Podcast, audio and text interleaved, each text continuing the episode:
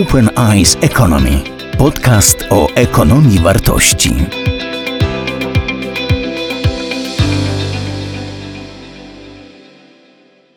Dzień dobry Państwu.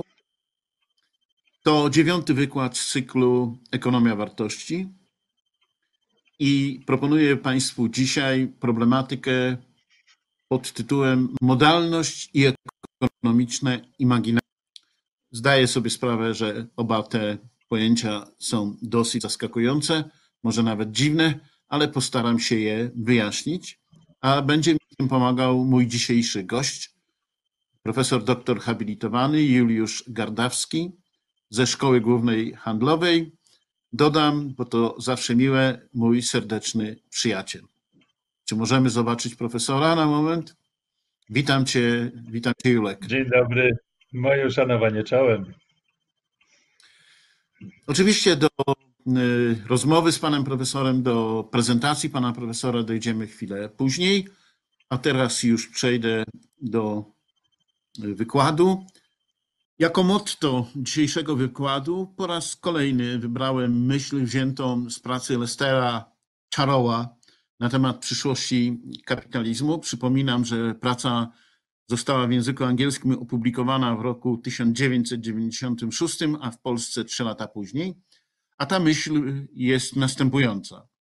Jedynie społeczne eksperymentowanie może określić, co się sprawdza. A właśnie eksperymentowania fundamentaliści nie cierpią najbardziej. W rezultacie terroryzm związany z religijnym fundamentalizmem mamy jeszcze przed sobą. Będę starał się pod koniec wykładu do tej myśli nawiązać, a teraz już przechodzę do zasadniczej treści wykładu, ale przedtem sylwetka autora motto Lestera Taroła. Macie Państwo tutaj informację o tym, że był bardzo znanym ekonomistą, doradcą e, prezydenta USA i tu szereg jego prac, które gorąco polecam. Proszę Państwa, jeśli patrzymy na rzeczywistość społeczną, to możemy spojrzeć na tę rzeczywistość na różnych jej poziomach. Możemy spojrzeć na ten poziom najniższy, poziom, w których tak naprawdę jako ludzie istniejemy jako społeczeństwa istniejemy w bardzo bliskich relacjach, w takich ścisłych relacjach. Często mówimy twarzą w twarz, face to face, w relacjach bezpośrednich. I ten poziom można określić jako molekularny.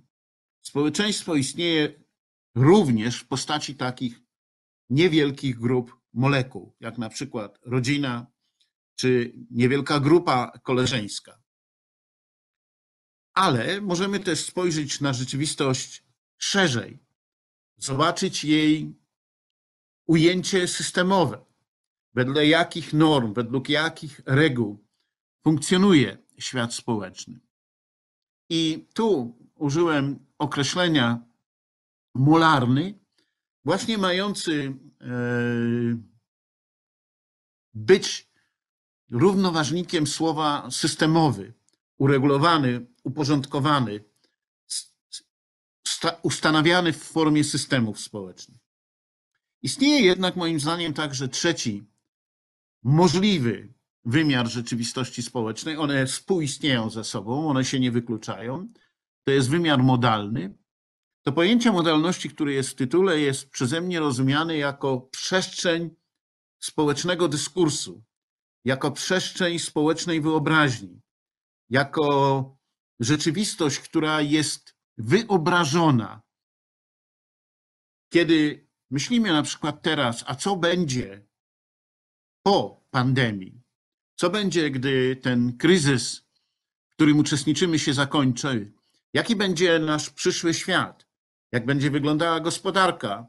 Jak będzie zorganizowana nasza praca? Jak będzie funkcjonować uniwersytet? Jak będzie funkcjonować szkoła?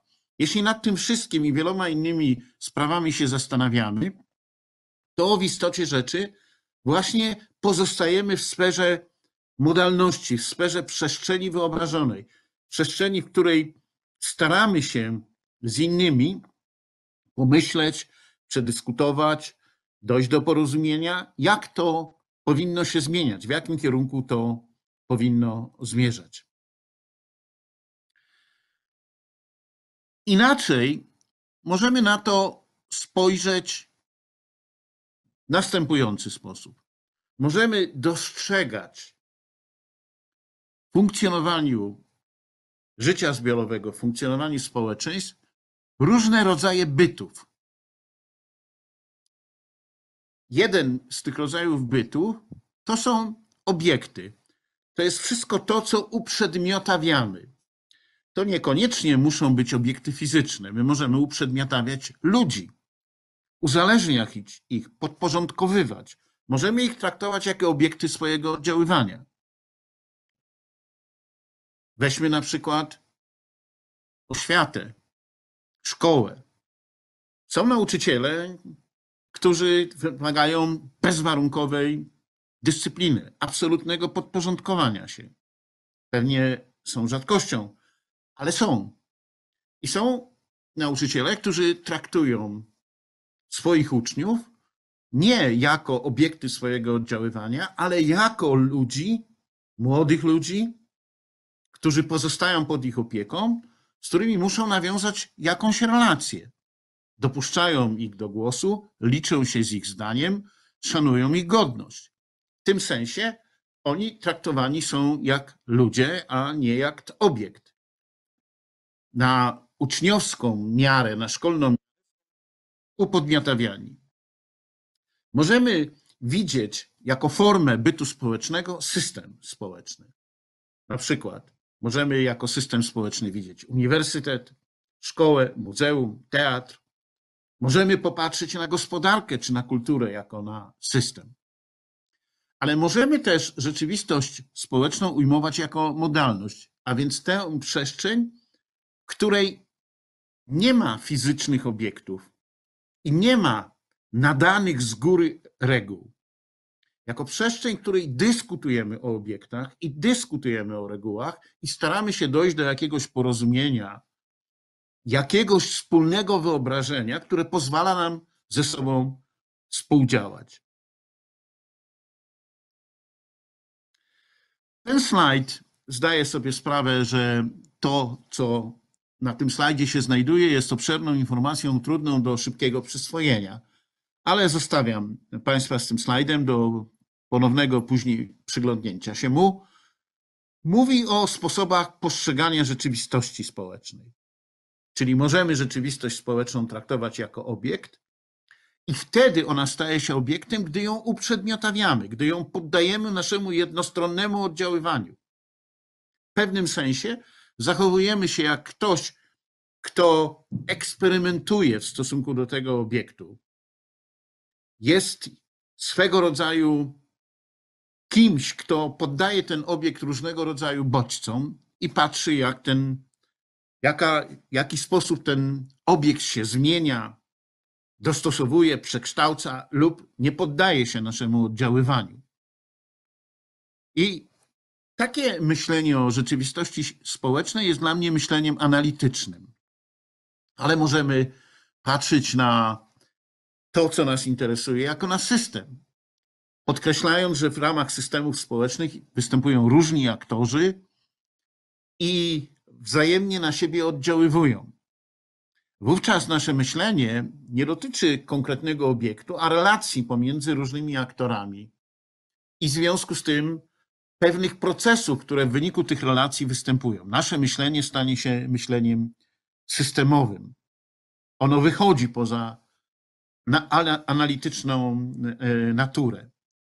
I możemy też po- spoglądać na rzeczywistość społeczną jako na modalność, jako na dyskursywny wymiar naszych relacji, wzajemnego oddziaływania. Wtedy celem takiego spojrzenia i takiego współoddziaływania jest po prostu dokonywanie zmian systemowych. Jeszcze raz podkreślam, że ten slajd wymaga nieco większego czasu, nieco więcej czasu, większego namysłu. Zostawiam z nim Państwa, A teraz chcę powiedzieć, co z tej pierwszej części wykładu wynika. Jakie są konkluzje tego rozumowania? Pierwsza jest następująca. Rzeczywistość społeczna obejmuje jednostki, struktury społeczne, zbiorowości, grupy i organizacje oraz pola społeczne, które są rozumiane jako przestrzeń interakcji pomiędzy jednostkami i strukturami społecznymi. Bo w tym dyskursie, który dokonuje się w ramach modalności, nie występują tylko poszczególne jednostki, występują też różnego rodzaju podmioty zbiorowe, na przykład partie polityczne, na przykład różnego rodzaju agendy państwa, czy różnego rodzaju organizacje. To ujęcie ładu społecznego jest ujęciem ontologicznym, czyli jeśli tak popatrzymy na ład społeczny, to staramy się zobaczyć, jak ład, w tym ładzie społecznym różne byty istnieją. Ale rzeczywistość społeczną możemy też ująć od strony poznawczej, od strony epistemologicznej, a wówczas wyróżniamy obiekty, systemy społeczne i modalności. I bardzo ważne jest, by zrozumieć, i to jest jakby kwintesencja tego, co proponuję w tym wykładzie, że to, jak ujmujemy ład społeczny, jak go chcemy poznawać obiektowo, systemowo czy modalnie, zależy od tego, jaką rolę wobec danego bytu społecznego, danego fragmentu rzeczywistości chcemy wypełniać. Czy jesteśmy obserwatorami, analitykami, czy jesteśmy uczestnikami, którzy wchodzą w relacje z innymi uczestnikami, czy też, a tak jest w przypadku właśnie tego pola dyskursywnego, jakim jest modalność, wypełniamy podwójną rolę. Jesteśmy zarazem obserwatorami, jak i współuczestnikami. Jesteśmy współobserwatorami i współuczestnikami. To, co powiedziałem, wiedzie mnie do tego, by powiedzieć, że myślenie ekonomiczne, ekonomię i myślenie ekonomiczne powinniśmy ująć w postaci takiego łuku interpretacyjnego. Jeśli chcemy potraktować dyscyplinę, którą się zajmuję i którą zajmują się moi studenci, to winniśmy z niej dostrzec tę część, która polega na wyjaśnianiu świata. Tę część, która polega na analityce ekonomicznej, na tym, jak staramy się ująć na przykład statystycznie, statystycznie pewne zjawiska. Na drugim biegunie, po przeciwstawnej stronie tego łuku interpretacyjnego, a pojęcie łuku interpretacyjnego wziąłem od Paula Ricoeura, wybitnego francuskiego filozofa, lecz zaproponowałem graficzne ujęcie, które przygotował Michał Przedlacki, to po drugim stronie tego łuku, po przeciwstawnej stronie od analityki ekonomicznej jest wyobraźnia ekonomiczna, którą nazywam imaginarium ekonomicznym. To właśnie, o czym myślimy na przyszłość. My nie wiemy, jaka ta przyszłość będzie. Możemy analizować przeszłość i teraźniejszość ale nie wyprowadzimy przyszłości z tego, co było i tylko z tego, co jest.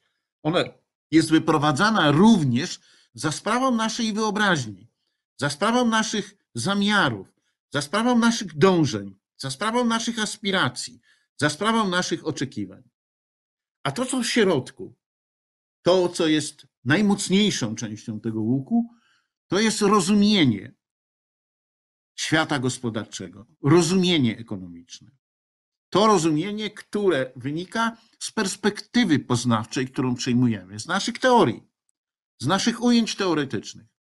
Bo te ujęcia teoretyczne z jednej strony pozwalają nam dopasować właściwe narzędzia analizy ekonomicznej, a z drugiej strony nasze teorie też wpływają na naszą wyobraźnię ekonomiczną.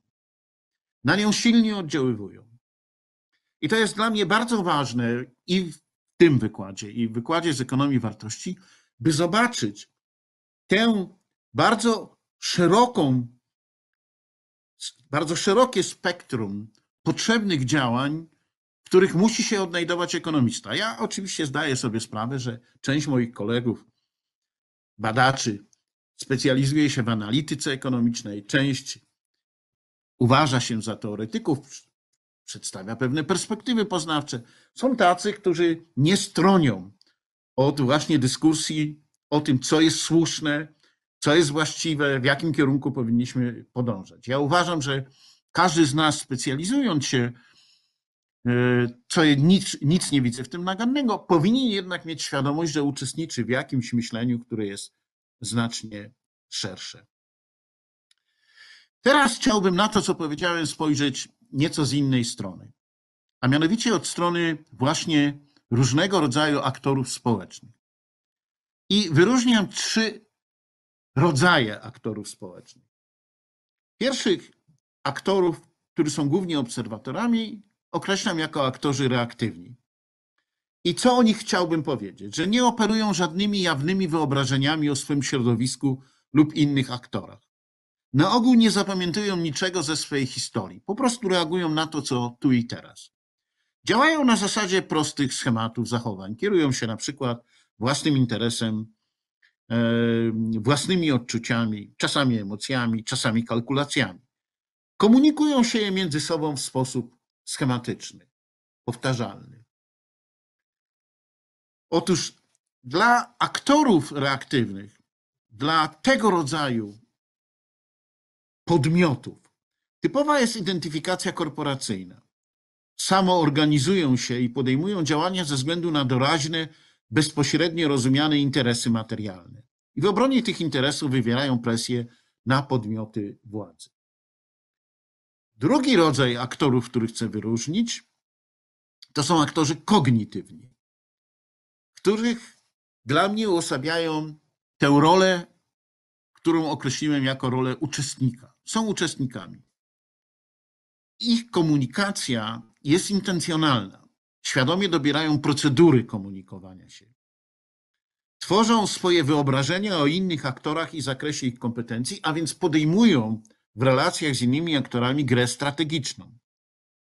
Podejmują współpracę przez koordynowanie z nimi działań lub podejmowanie rywalizacji, konkurencji.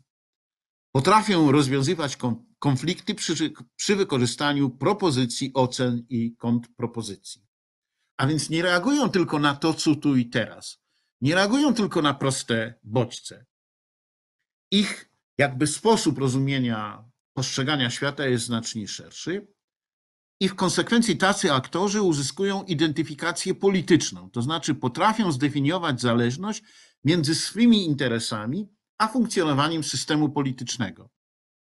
Tym samym potrafią identyfikować swoje interesy polityczne odnoszone do polityki, której prowadzenie zapewnia im ochronę. Opowiadają się za takim czy innym rozwiązaniem politycznym ze względu na właśnie swoje interesy, ale rozumiane nie tylko tu i teraz, ale także perspektywicznie. Potrafią też chronić interesy polityczne przez wpływanie na podmioty władzy politycznej. I przechodzę do trzeciego rodzaju aktorów. To są aktorzy kreatywni, którzy właśnie są zdolni do połączenia obserwacji i uczestnictwa. Czyli do czego są zdolni faktycznie, praktycznie? Przeformułują, problemy, potrafią się przemieszczać między układami odniesienia. Ukierunkowują refleksję poprzez stosowanie rozmaitych kodów i wymyślanie nowych punktów wyjścia. Strategicznie modyfikują swoje wyobrażenia o innych aktorach. To nie jest tylko to, że pozostają w interakcjach i w konsekwencji prowadzą jakiś rodzaj strategicznej gry, ale potrafią przejść do innego rodzaju reguł gry, modyfikować te reguły i proponować ich modyfikacje. Zawierają strategiczne przymierza i promują samoorganizację w ramach sieci wielowymiarowej. To pojęcie sieci wielowymiarowej, a więc zarazem sieci, które są bardziej rozpostarte w czasie i przestrzeni, mają otwartą społeczną czasoprzestrzeń, jest tutaj bardzo ważne. Aktorzy kreatywni uczestniczą w grze, ale jednocześnie obserwując jej przebieg, są w stanie porozumieć się w sprawie zmiany jej reguł. Mogą więc zachowywać się strategicznie i generować systemowe alternatywy. Co pozwala im uzyskiwać kontrolę nad aparatem władzy politycznej dla zrealizowania swego systemowego projektu. I podsumowując to, co powiedziałem o aktorach, chcę Państwu pokazać to, jak aktorzy, różni aktorzy, bo oni współistnieją w, przesz- w życiu społecznym, w życiu, w rzeczywistości społecznej. To nie jest tak, że jeden typ aktorów w ogóle występuje. I też nie chcę rozważać, jak to liczbowo wygląda. Zapewne najwięcej jednostek i grup to aktorzy, e, którzy są reaktywni. Natomiast najrzadsze, bo najbardziej złożone jest sytuacja występowania tych aktorów kreatywnych. Ale generalnie widzimy, że aktorzy reaktywni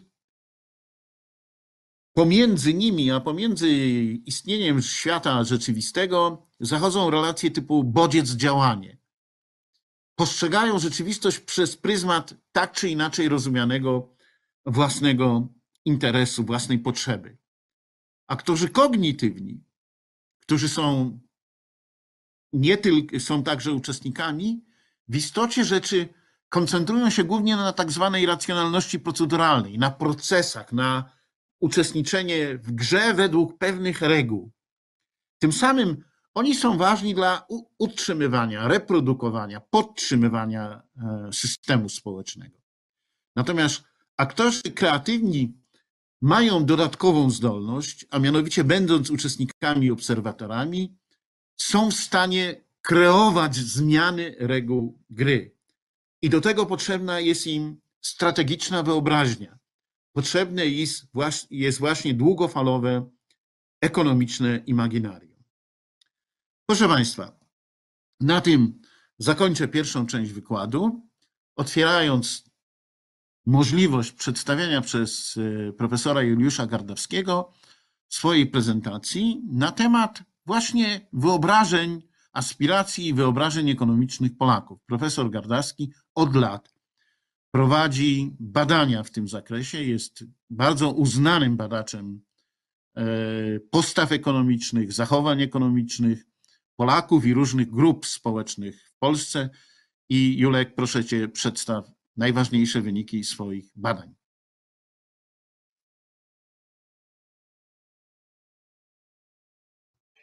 Moje uszanowanie, Jurku, piękne dzięki za zaproszenie, piękne też dzięki za ten wstęp. Ten wstęp tworzy taką bardzo szeroką platformę, w której jednym z elementów tej platformy jest, jest ta sytuacja związana z imaginarium, które jest mi bardzo bliska, bo w gruncie rzeczy to, czym ja się od lat zajmuję, to jest właśnie imaginarium. Imaginarium polegające na tym, że wydobywa się wizje gospodarki dobre, dobrze urządzonej, więc oczekiwania, aspiracje, także marzenia mm, respondentów różnych naszych badań odnośnie tego, jak ma być, czy jak powinna być urządzona y, y, gospodarka. Ja ten krótki wykład będę starał się umieścić w obszarze pojęciowym, który bliski jest naszemu zespołowi. Mówiąc o naszym zespole, mam na myśli zespół Zakładu Socjologii Ekonomicznej Szkoły Głównej Handlowej, w którym, który to zakład od bardzo dawna przeprowadza badania, jeżeli można personifikować tę instytucję, w tym właśnie obszarze. A ze względu na to, że to jest dobra okazja, żeby podsumować też przeszłość, pokazać, jak, długo, jak długie trwanie charakteryzuje pewne wzory wartości, pozwolę sobie zrobić ten wykład chociaż będzie on krótki, nie, nie, nie obawiacie się Państwo, nie obawiaj się Jurku. Jednocześnie będzie to wykład, w którym będę starał się pokazać dynamikę postaw, zmianę postaw, ale też zmianę i dynamikę narzędzi, przy pomocy których te postawy badamy, bowiem nie jest rzeczą błahą, jakie przyjmujemy perspektywy metodologiczne. Się starał Państwu pokazać, że przyjęcie pewnych perspektyw zamyka i otwiera pewne horyzonty, inne podejścia, to samo czyni, ale też w odniesieniu do innego aspektu rzeczywistości.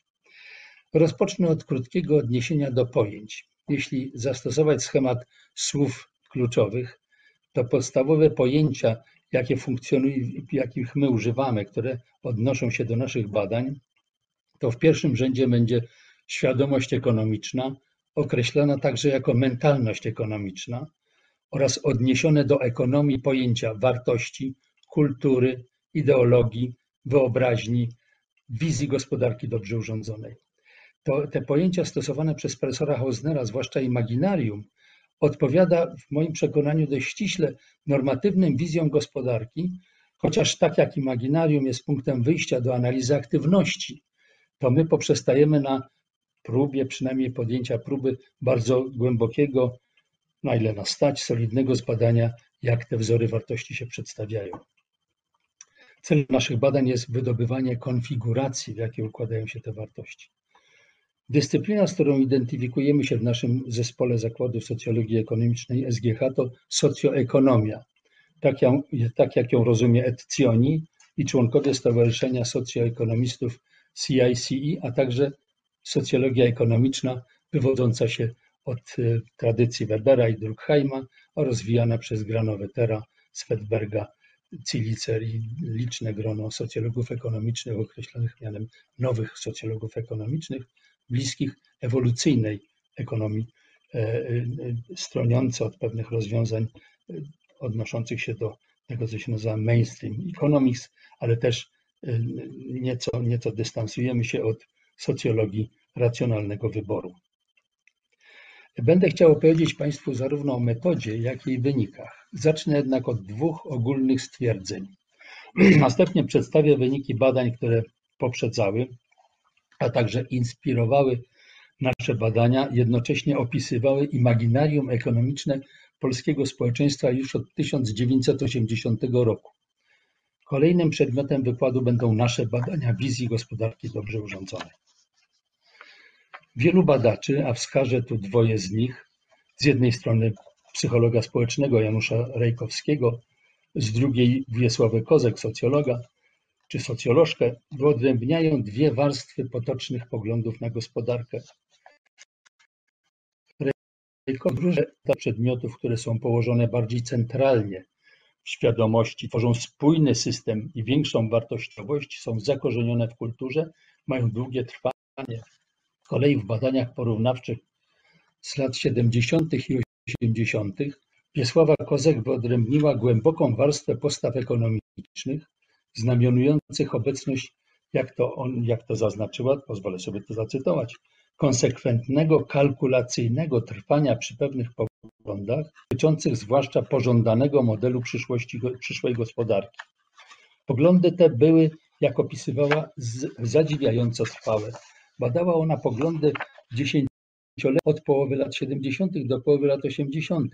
Okazywało się, że wielkie zmiany w systemie ekonomicznym, ale też głębokie zmiany tej powierzchni poglądów nie odbijały się dostatecznie, a w niektórych przypadkach w ogóle się nie odbijały na głębokiej warstwie wyobrażeń, oczekiwań, aspiracji ekonomicznych, tych odnoszących się do imaginarium.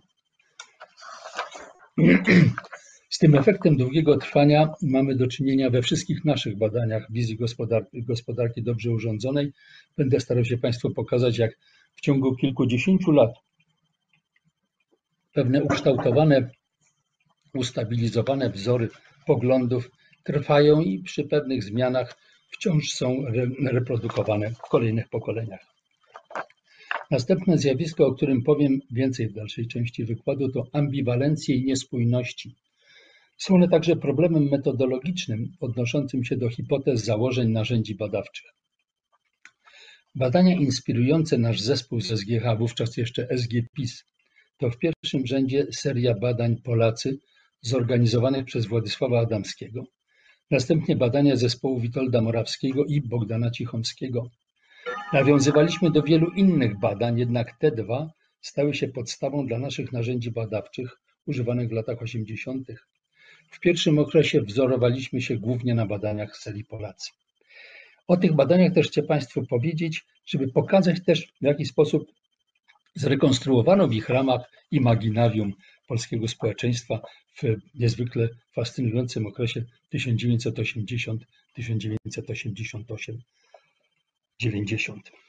Badania Polacy zawierały moduł analiz pożądanego sprawiedliwego porządku ekonomicznego, Tą problematyką zajmowała się Lena Kolarska-Bobińska w początkowym okresie razem z Andrzejem Rychardem.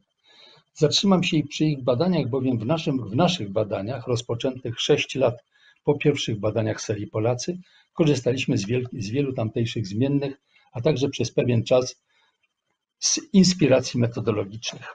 W 1980 roku, gdy polska klasa robotnicza wypowiedziała niepisany kontrakt reżimowi Edwarda Gierka i powstała Solidarność, rozpoczął się ostatni schyłkowy okres autorytarnego socjalizmu, środowisko badaczy, socjologów, psychologów, ekonomistów e, stanęło wobec fascynującej kwestii, e, w jaki s- e, mentalności, świadomości ekonomicznej e, klasy robotniczej.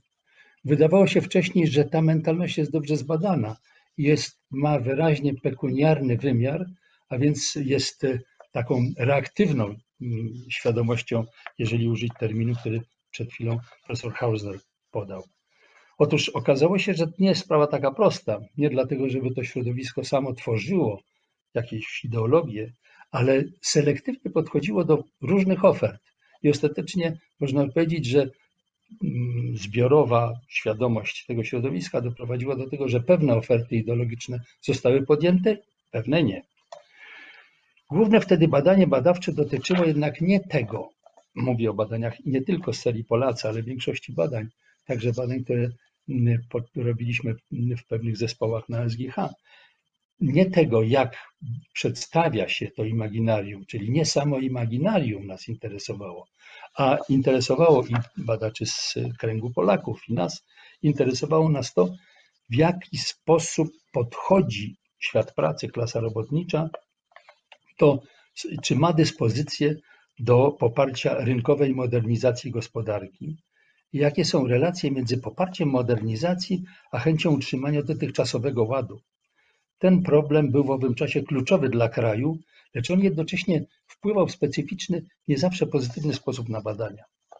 Systematyczne badania podziału na zwolenników i przeciwników reformy rynkowej rzutowało istotnie na analizy świadomości ekonomicznej prowadzone w kolejnych badaniach serii Polacy.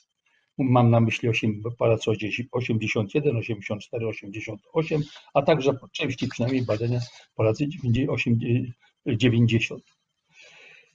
Bardzo bym prosił o tabelę 1 i tabelę 1a i tabelę 1b. Niestety tabele są pocięte, ale te tabele pokazują dwa modele, które zostały w tych badaniach, w tych badaniach y, wykorzystane. Także jeżeli panowie mogą pokazać najpierw model A, m, pozwolić tym, którzy nas oglądają, chwilę na nim się skupić, a potem, a potem y, y, 1b, czyli slajd 2 i 3.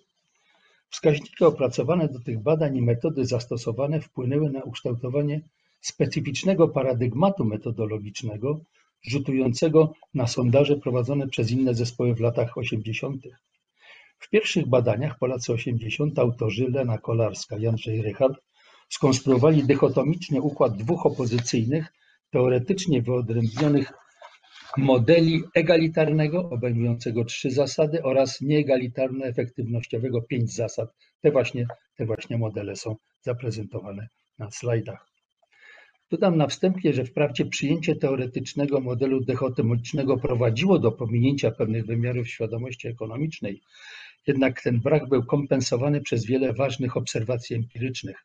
Nasza wiedza o świadomości ekonomicznej Polaków z tamtego okresu była w dużej mierze oparta na systematycznych badaniach Kolarskiej i Rycharda. Oczywiście nie tylko oni badali i nie tylko oni inspirowali nas, ale systematyczność badań oraz solidność analiz powodowała, że oni, ich dorobek stanowił główny układ odniesienia. Wśród wniosków z badań z 80 roku główny z naszego punktu widzenia brzmiał następująco. Respondenci udzielają jednakowego poparcia zasadom egalitarnym i efektywnościowym, czyli zasadom, które w zamyśle teoretycznym były opozycyjne. Komentując ten stan świadomości, autorzy przedstawili interpretację, której byli wierni w trakcie wszystkich dalszych badań z serii Polacy. Cytuję tę y, opinię. Nasuwa się tu jasno jedno wyjaśnienie. Silna akceptacja zarówno ładu egalitarnego, jak efektywnościowego skłania do hipotezy, że respondenci chcą po prostu dobrego ładu społecznego, w którym mieszczą się zarówno silnie wbudowane w społeczną świadomość ideały egalitarne, jak postulaty premiowania efektywności i wydajności. Niespójność wyjaśniali silnym przywiązaniem autorzy, czyli Kolaska-Boblińska i Rychard, przywiązaniem do pewnych zasad i haseł, do haseł i wartości ideologicznych. Podstawą tego wniosku były analizy spójności wyborów. Stosowano współczynnik korelacji parami Pearsona, w którym mierzono spójność wyborów wewnątrz modeli oraz korelację między zasadami konkurencyjnych modeli. Badania przez całe lata 80. dowodziły, dowodziły niższego niż oczekiwano poziomu korelacji wewnątrz modeli, a także wyższego niż oczekiwano poziomu dodatnich korelacji między zasadami modeli konkurencyjnych. Kolejne badania wskazywały na pewne przesunięcie preferencji, początkowo w latach od 80 do 84 w kierunku modeli efektywnościowych. W 88 ten trend został zahamowany. W kolejnych badaniach stwierdzono bardzo wysokie poparcie dla praw rynku i konkurencji. Tu jest również ciekawy wniosek sformułowany w naszej literaturze, o ile wiem, po raz pierwszy przez parę uczonych, o których, których cytuję. Jak twierdzili oni, główna, chociaż nie jedyna przyczyna tego wysokiego poparcia praw rynku i konkurencji to fakt, że w społeczeństwie polskim ukształtował się mit rynku. Rynek i konkurencja identyfikowane są z wysoką efektywnością gospodarowania i wysoką stopą życiową. Część respondentów mit rynku wiązała y, z, z, z, ze skutkami, które mogą być tylko korzystne. Badania w ramach serii Polacy, ale także badania innych zespołów Morawskiego i Cichomskiego, Marka Ziółkowskiego, e, pani Koralewicz, także nasze badania naszego zespołu dowodziły, że w latach 1988-1989 i w roku 90 istniał sprzyjający klimat dla głębokich zmian gospodarki w kierunku, w kierunku rynkowym. Jednak równolegle wciąż istniało wysokie poparcie dla zasad egalitarnych i pełnego zatrudnienia. Tu mam prośbę o slajd, y, o slajd y, y, numer 4, pokazujący wyniki badań zespołu Morawskiego, Witolda Morawskiego i Bogdana Cichomskiego, pokazujące jak, jak dalece, jak dalece, można powiedzieć, nierozłączne są te obydwa modele, jak wysoki poziom poparcia odnosi się i do tej, tego modelu egalitarnego, i do modelu efektywnościowego. Dominały, dominowały interpretacje oczekiwania dobrego ładu, w czym widziano dowód na bezrefleksyjność wyborów. Inna interpretacja kładła jednak nacisk na aspektowe postrzeganie poszczególnych zasad. Później w naszych badaniach również odwoływaliśmy się do tej, do tej interpretacji. Były jednak także interpretacje mówiące, że porządek rynkowy realizujący zasady względnej równości i pełnego zatrudnienia nie musi być logicznie sprzeczny, logicznie sprzeczny, co teoretycznie założyli badacze z badań w ramach serii Polacy. Odpowiada przecież ideałom socjaldemokratycznym, odpowiada wizji społecznej gospodarki rynkowej i e, oczekiwań związanych ze społeczną gospodarką rynkową.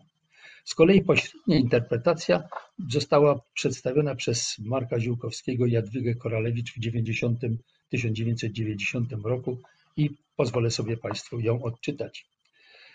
Realizacja zasad wolnego rynku niesie z sobą możliwość bezrobocia dla pewnej części społeczeństwa, natomiast wówczas, kiedy pytamy ludzi o wizję dobrego społeczeństwa, mogą oni wyrazić życzenie uruchomienia zarówno wolnego rynku, jak i utrzymania pewności zatrudnienia. Wydaje się, że wolna konkurencja w życiu gospodarczym jest przede wszystkim symbolem dostępności dóbr. Znacznie mniej ludzie myślą w tym kontekście o wolnej konkurencji na rynku pracy. Obecnie przejdę do wskazania wyników naszych badań prowadzonych w dwóch turach. Pierwsza tura lata 1986-1990, druga tura 1991-2017. Oczywiście omówię je w dużym skrócie. Rozpoczęliśmy badania wizji gospodarki dobrze urządzonej wraz z Wojciechem Widerą w ramach badania postaw wobec samorządu pracowniczego w 1986 roku w styczniu w, w stoczni w Gdyni, w ówczesnej stoczni imienia Komuny Paryskiej.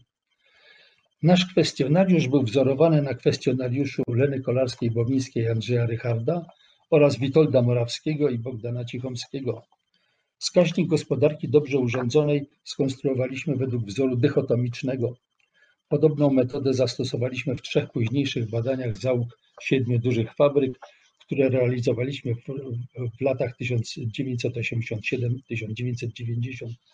Badania prowadziliśmy w zespołach kierowanych przez mojego nauczyciela, profesora Leszka Gilejki. W ramach tych badań prowadziliśmy obserwację uczestniczącą i rozmowy z robotnikami. Ta część badań przypadła mnie. Dodam, że rozmowy te kontynuowałem również w latach 1991-1995. Spędziłem bez przesady setki godzin w fabrykach, zwłaszcza w nieistniejącej już fabryce Zręb w Warszawie na Służewcu, a także w Fastach pod Białymstokiem i fabryce łożysk tocznych w Kraśniku, gdzie poznałem wielu zarówno przedstawicieli niższego nadzoru, jak i, jak i robotników, z którymi utrzymywałem zresztą później przez długi czas więzi. Podczas rozmów o gospodarce zorientowałem się, że stosowanie narzędzia dychotomicznego powoduje utratę pewnej części informacji, bowiem większość moich rozmówców była generalnie przychylna rynkowi, a niechętna gospodarce centralnie sterowanej, dokonywali jednak oceny, oceny efektywności zasad gospodarczych pod kątem ich własnych wyobrażeń o interesie, swoim własnym interesie. Gdy uznawali, że jakaś zasada mogłaby zagrażać ich egzystencjalnym interesom, odrzucali je.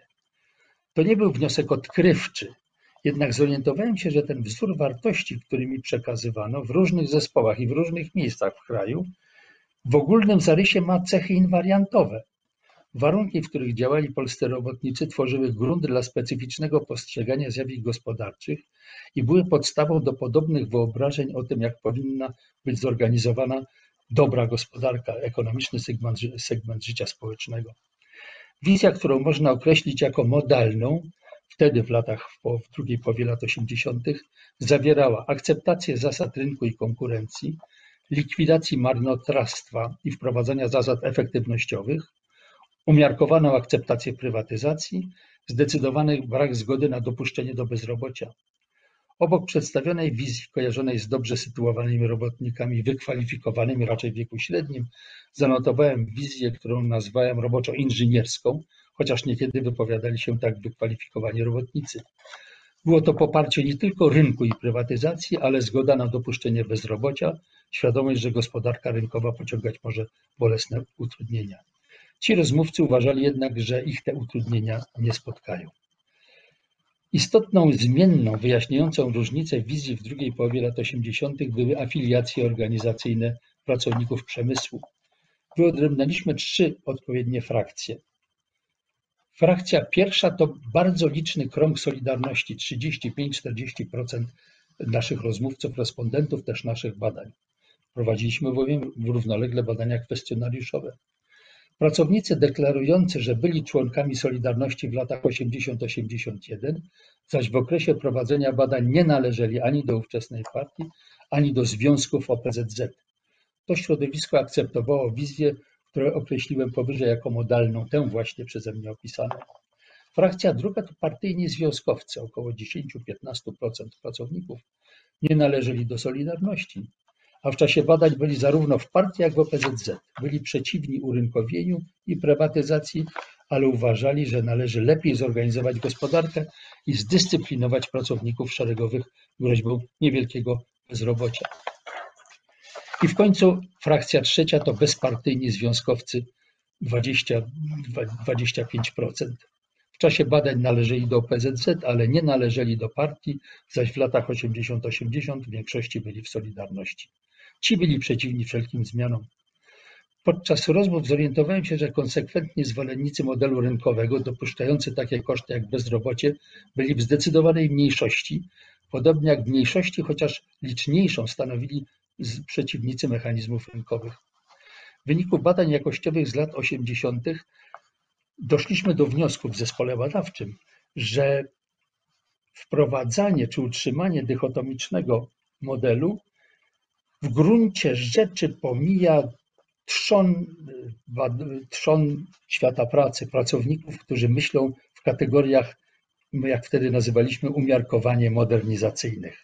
Czyli wprowadzenie dychotomicznego narzędzia pozwalało wyodrębnić konsekwentnych zwolenników reformy i konsekwentnych przeciwników, ale ci, którzy stanowili w rzeczy samej większość środowiska, i których poglądy były uwzorowane, a nie przypadkowe, nie chaotyczne.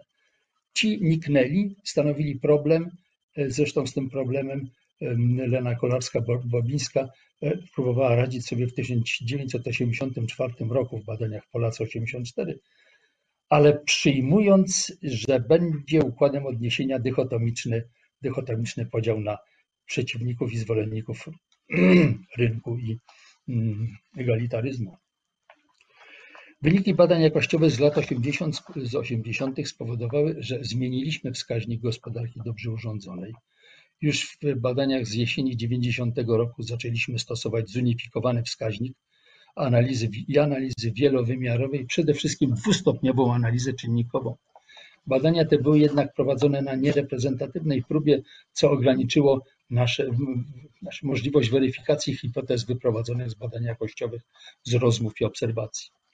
W 1991 roku Fundacja Eberta sfinansowała duże badania robotników, badanie o wysokim poziomie reprezentatywności. One obejmowały aż 382 przedsiębiorstwa, zatrudniające ponad 300 pracowników i 800 respondentów. 2818 dokładnie respondentów. Teraz poproszę tablicę, y, y, tabelę 3A i 3B, one są na slajdzie piątym i szóstym.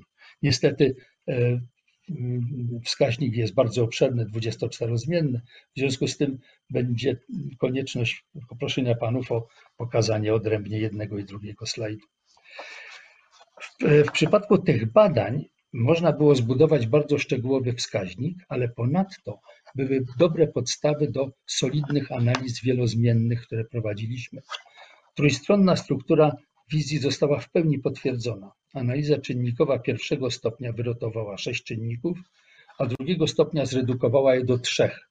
Tu z kolei są tabele, na slajdy, na slajdy numer 7 i 8 pokazujące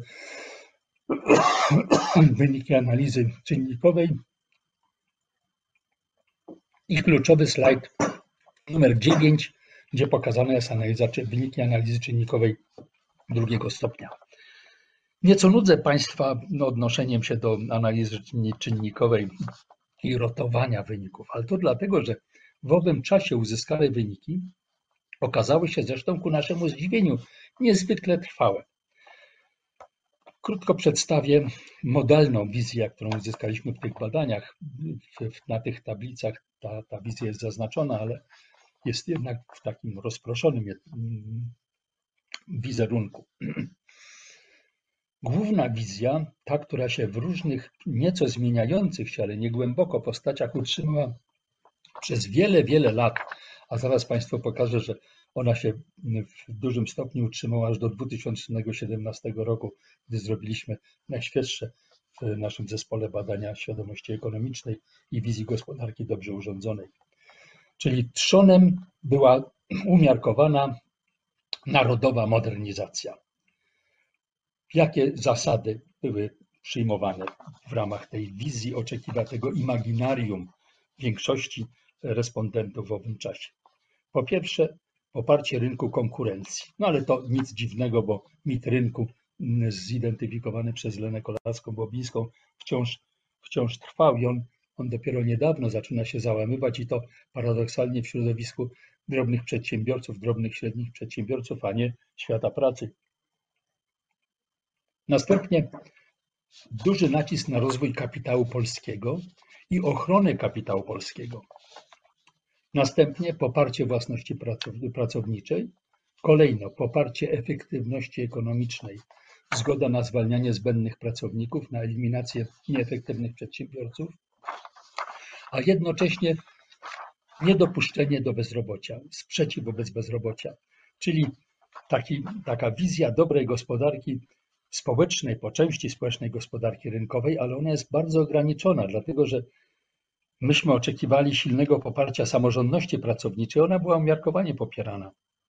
Tu mieliśmy do czynienia, ta większość, ten modalny wzór, był wzór rynkowy z zaznaczeniem obaw przed utratą pozycji, egzystencjalny problem z, z, z przede wszystkim bezrobocia i stosunek do kapitału, zwłaszcza kapitału zagranicznego, wstrzemięźliwy.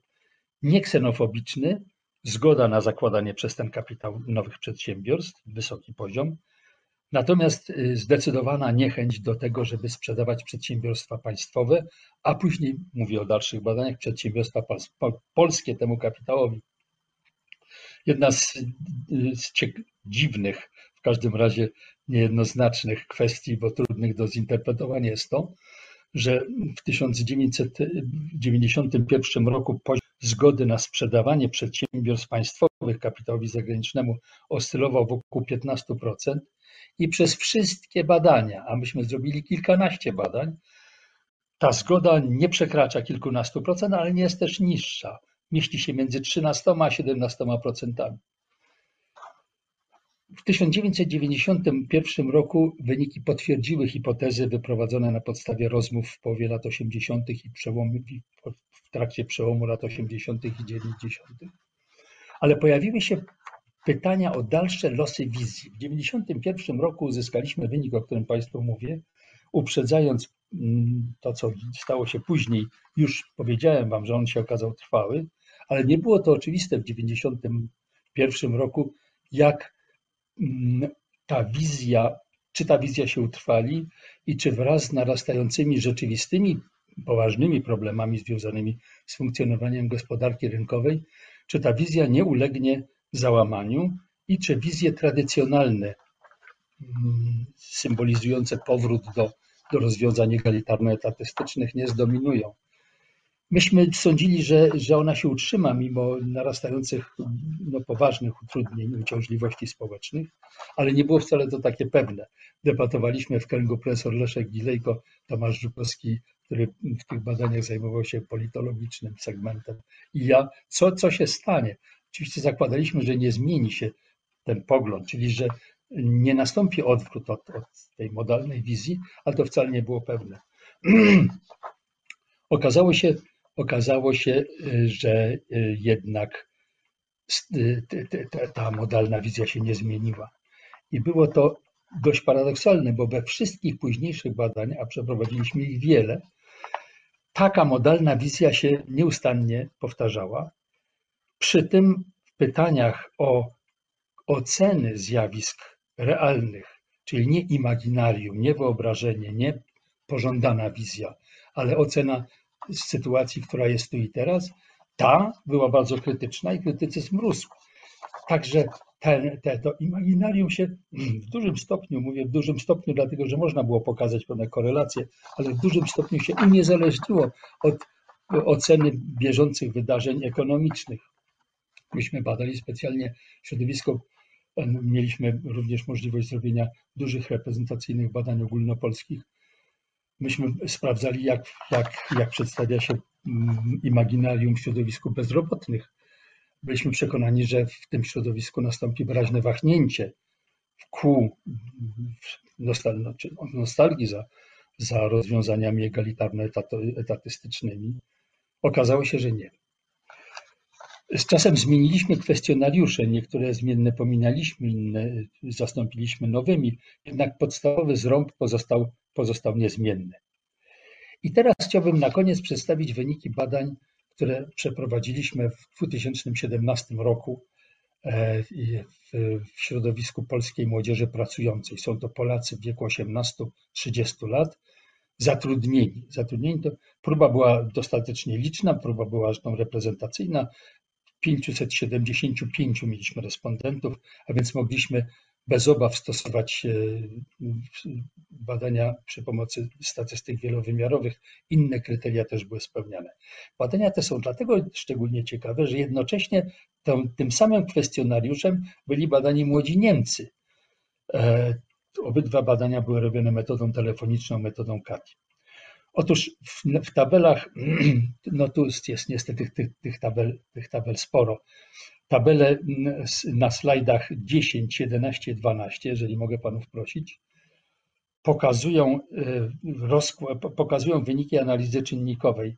Oczywiście w tym krótkim rzuceniu, rzuceniu oczu Augenblick nie pozwoli na to, żeby, żebyście Państwo się bliżej z tym zapoznali, ale na kolejnej tabeli, na slajdzie 13, zobaczycie Państwo wyniki analizy drugiego stopnia. W każdym razie modalny, modalny, modalna wizja, ten, ten trzon imaginarium w przypadku młodzieży pracującej polskiej jest następujący. Myśmy określili ten, ją bardzo zresztą ciężkim wyraz, frazą, której być może uda nam się ją jakoś sensownie skrócić. Rozwojowa, narodowa, opiekuńcza gospodarka rynkowa. Co bowiem za, za, za, zawiera w sobie ten model najbardziej oczekiwany, to imaginarium szczególnie pożądane, czy, czy świadczące o, o aspiracjach, oczekiwaniach, wartościach. Po pierwsze, wspieranie polskiej przedsiębiorczości. Wspieranie polskiej, polskiej przedsiębiorczości przez wspieranie startupów, przez wspieranie rozwoju technologii.